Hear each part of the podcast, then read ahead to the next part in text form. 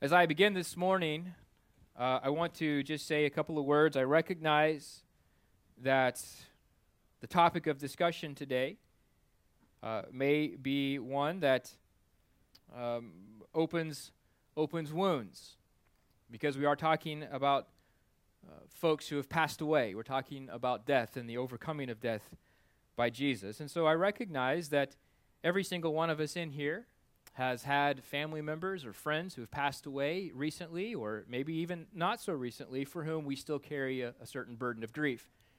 And so, my desire here is not in any way to make those wounds bleed or to peel open scars, but rather, my desire here is in the preaching of 1 Thessalonians chapter 4, 13 through 18, is like Paul's desire to offer hope and consolation in the midst of grief.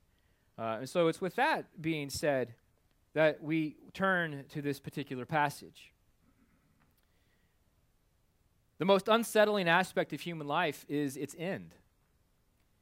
The death of a loved one and the grief that comes with it can and does buckle our knees.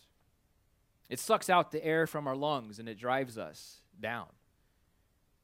We humans recognize, I think, we seem to inherently understand that death is an intruder into this world. We recognize that it's not the way it's supposed to be, but we don't deal well with it.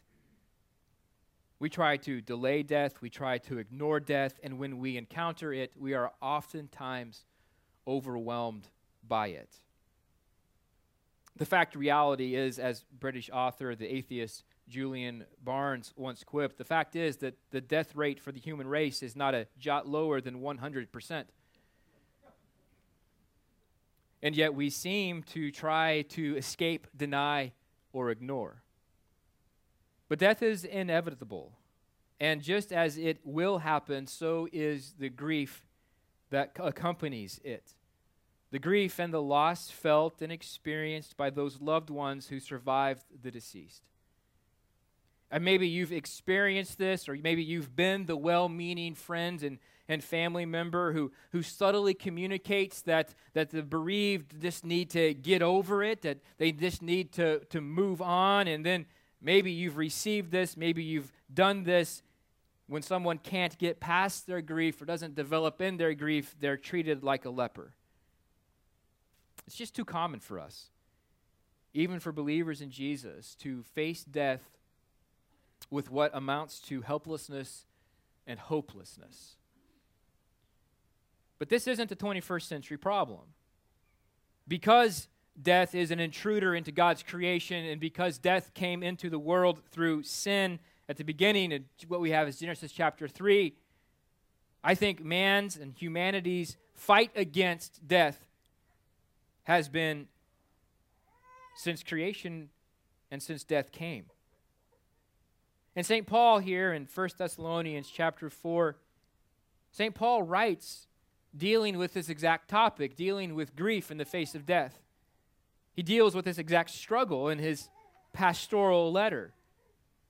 And in these 13 in, in these 5 verses in chapter 4 verses 13 through 18, I, I think that we find true and lasting consolation because Paul offers to us hope not on Hallmark card greetings, not on kind words, but hope based upon the work, person, and promise of Jesus Christ.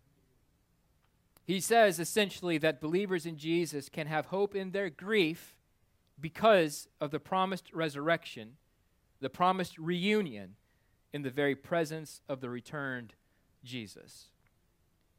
You see, something's happened in Thessalonica. Something is going on with the understanding of these believers in this church that Paul loves when it comes to, to grief and it comes to death. These believers in Jesus, beloved by Paul, were encountering death with a grief that was seemingly hopeless, and, and this was a common thing in the ancient world. Greek poet Theocritus captured this ancient sentiment when he wrote, Hopes are for the living, the dead have no hope. And so perhaps it is then that this young church has seen fellow believers die or suffer, and, and they've been left wondering, what now? Is our hope in Jesus only while we're alive? What about the dead? What will happen to them? Will I ever see them again? And Paul writes to encourage them. Look what he says in verse 13. But we do not want you to be uninformed, brothers, about those who have fallen asleep, that you may not grieve as others do who have no hope. And then look at the end of this paragraph, verse 18. Therefore, encourage one another with these words. So everything between 13 and 18 is, is there for a purpose to inform these believers, these brothers and sisters in Jesus, that they are able to grieve death with hope. And then at the end, he says, Take this, what I've taught you, and encourage people with it. Everything in between is about those two things grieving with hope and encouraging one another. And as we look at this passage, let's highlight three things at the very beginning. First, we notice that Paul never once says, do not grieve. Paul never once apes the, the, the, the ancient perspective that, that grief is a sign of weakness. He never once says, tamp it down, stuff it away. He never once says, buck up and bear up. Never once does Paul ever say, do not grieve. What he says is, do not grieve as those who have no hope grieve. St. Augustine, in preaching from this particular passage, he said this Paul didn't just say that you may not be saddened, but that you may not be saddened as the heathens are, who do not have any hope. It's unavoidable, Augustine says, after all, that you should be saddened. But when you feel sad, let hope console you. And that's the second highlight here one, it's okay to grieve. It's necessary even to grieve. But two, Christian grief, grief of a believer in Jesus in the face of death, is qualitatively different than non Christian grief because Christians can and do have hope in the middle of it. Hope that is not ginned up, hope that's not wishful thinking, hope that is a confident expectation and the source of that hope is the third highlight.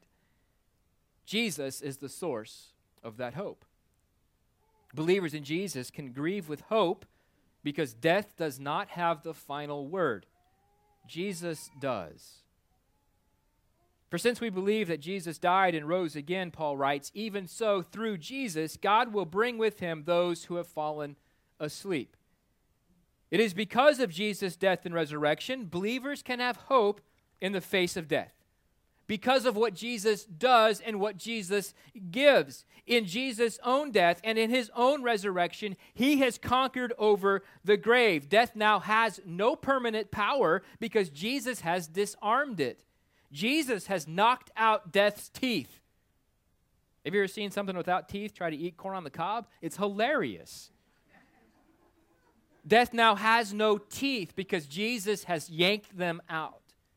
In fact, Paul uses a different sort of illustration when he talks about death being something like a wasp, and Jesus has plucked out its stinger.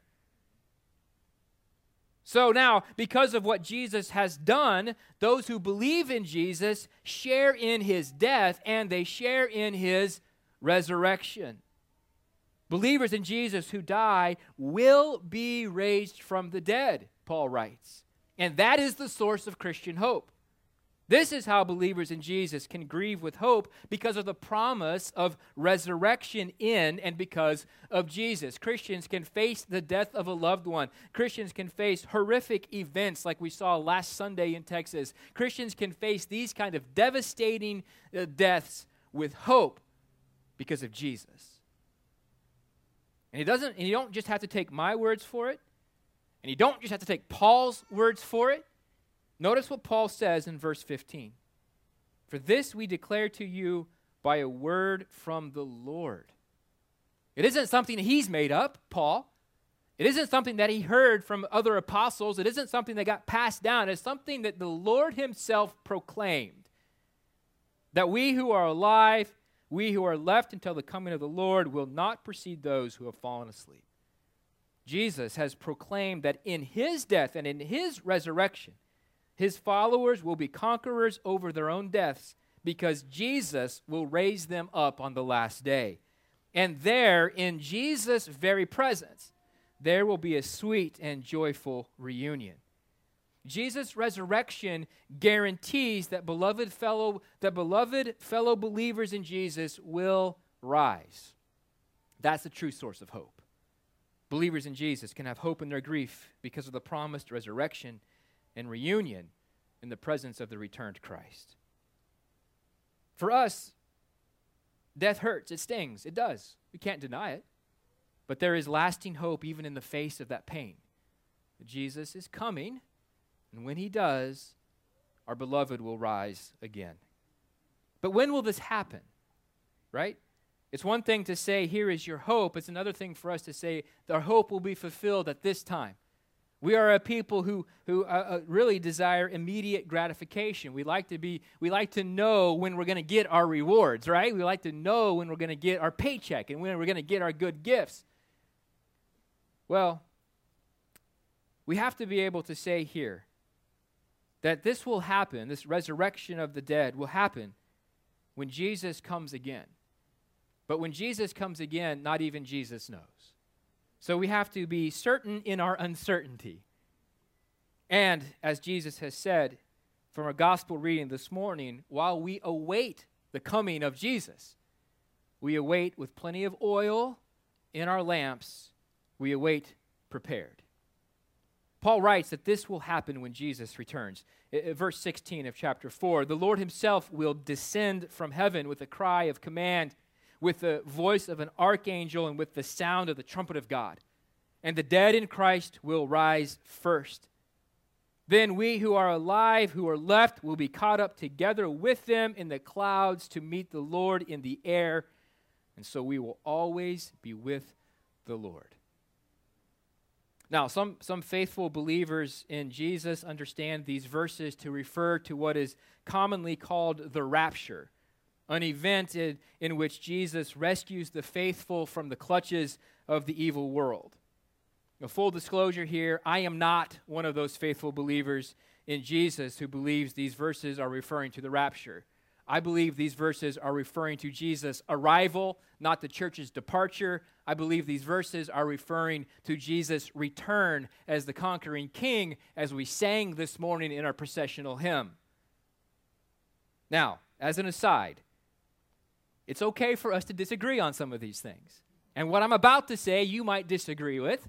Just as I can assure you, had the roles been switched and you were standing in my Chuck Taylors with my microphone, I would disagree with what you're saying. But I have my microphone and my Chuck Taylor, so nani nani nana.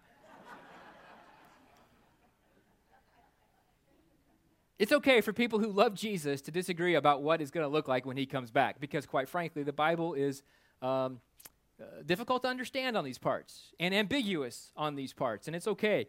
What we're not uh, disagreeing upon is one, that there's going to be a resurrection, a physical resurrection of the body, and we're not disagreeing upon two, that Jesus is coming again.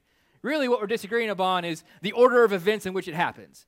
And you know what? Uh, there's a lot of fancy terms for it. Uh, I was reminded this morning at our 745 service that uh, some of us are better off just being panmillennialists, that it'll just pan out in the end as Jesus wants it to work out.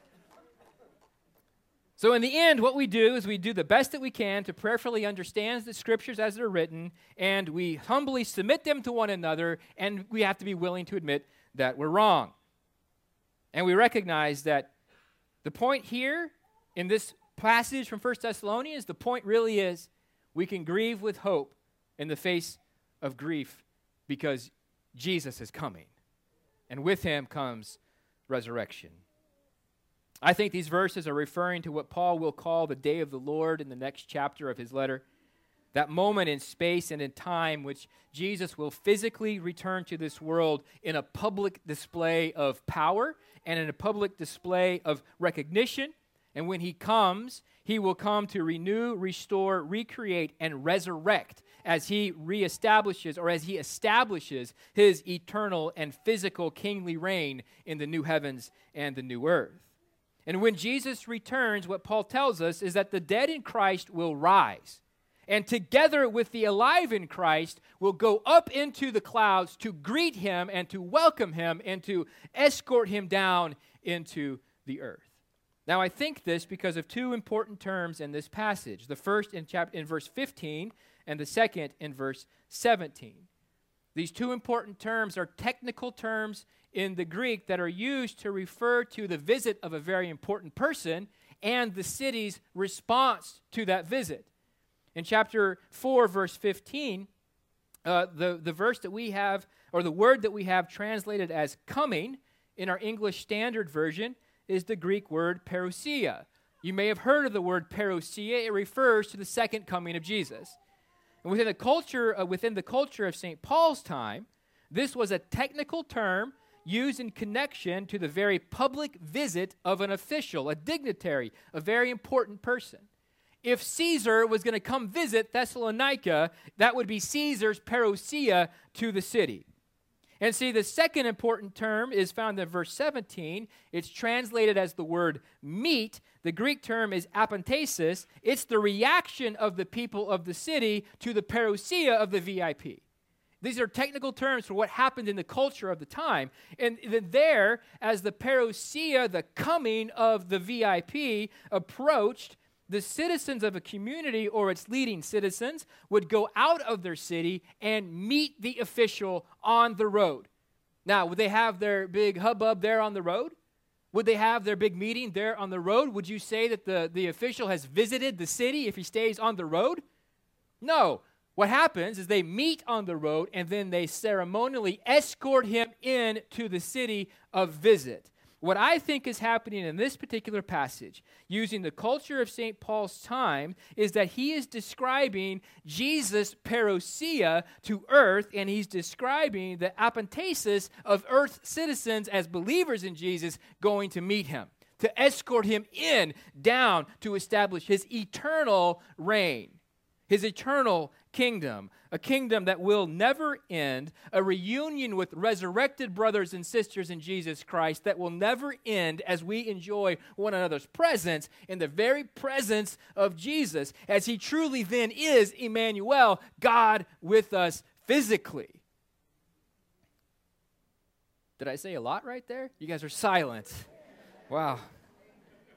Yeah, I know. So I think, using terms that his original audience would understand, that St. Paul is talking here about Jesus' return. He's talking, I think, about a second triumphal entry. In John chapter 12, St. John records that Jesus was getting ready to come into the city of Jerusalem for, uh, for his crucifixion and his resurrection. And there in John chapter 12, the evangelist records what we call Palm Sunday, the triumphal entry. I think there's a thematic connection between John 12 and 1 Thessalonians 4. While they don't use the same words, the same grammar, in both cases, Jesus is publicly acknowledged, is publicly met along the way of his coming, and then is escorted into the place of his visit. In both triumphal entries, Jesus comes as king. In the first, Jesus came as the suffering king who would die upon the cross for the sins of the world and would rise victorious over the grave. In the second coming, Jesus will come as the rightful king who has conquered evil, sin, death, and hell. And he will come to consummate his kingdom, in which it is fourth down for the devil. He gets punted, the resurrection of the dead, and the joyful reunion of believers in Jesus. This is why believers in Jesus then can have hope, even in the face of death and grief, because the King is coming. And when he does, he will say, like Robocop, dead or alive, you're coming with me. and one more thing of incredible importance. It's so incredibly important for us to see this. This joyful reunion in the presence of Jesus, it will never ever end. Look at the last bit of verse 17. And so we, the dead and the alive, the resurrected and those alive at the time of coming, and so we will always be with the Lord. Always. Death doesn't last forever, but the physical reign of Jesus over the resurrected believers of Jesus enjoying his presence and reunion, that does last forever. When Jesus comes and his people meet him, death will be no more. Life will last forever. When Jesus comes and his people meet him, there will be no more goodbyes.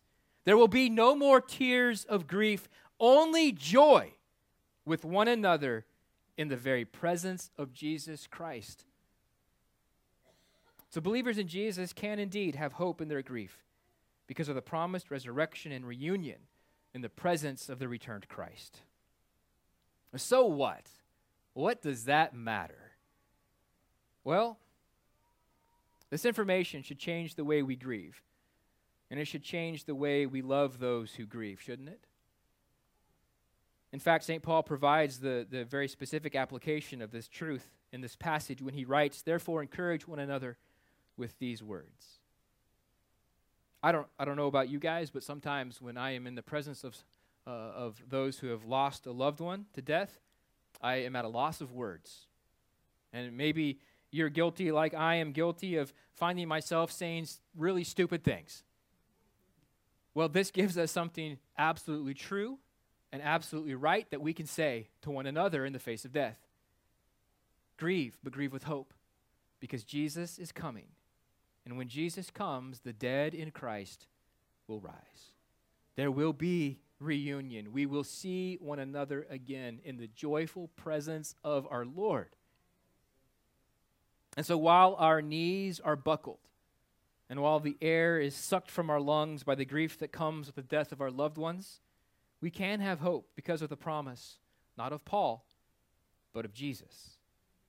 And we have something with which we can come alongside our brothers and our sisters who grieve. We can enter into grief with them and encourage them with the promise of resurrection and reunion in the presence of the returned Christ.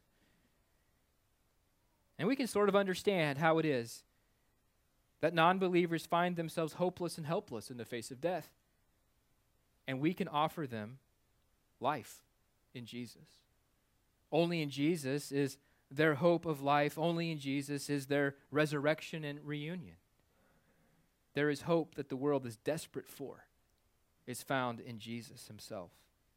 And so we have much to offer a dying world. We have much to offer a world that can't understand death, can't deal with death, and has no hope in the face of death because we have Jesus to offer them. Believers in Jesus can have hope in their grief because of the promised resurrection and reunion in the presence of the returned Christ. And I've said this to you in the name of the Father, and the Son, and the Holy Spirit. Amen. Holy and gracious God, we praise you and give you thanks. Lord, you are so kind to us. In Jesus Christ, you are so good to us. We pray, Lord, that we would hope in the resurrection and hope in the return and hope in the reunion that Jesus brings.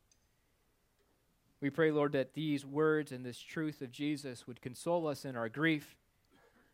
We pray for wisdom to console others in theirs, that Jesus would be exalted and glorified. And we look forward to the day, Lord, longing for Christ to come. Lord Jesus, come. Until that time, we will prepare ourselves and we will worship you and seek your kingdom. In Jesus' name, amen. Let's continue our worship this morning by standing and singing together.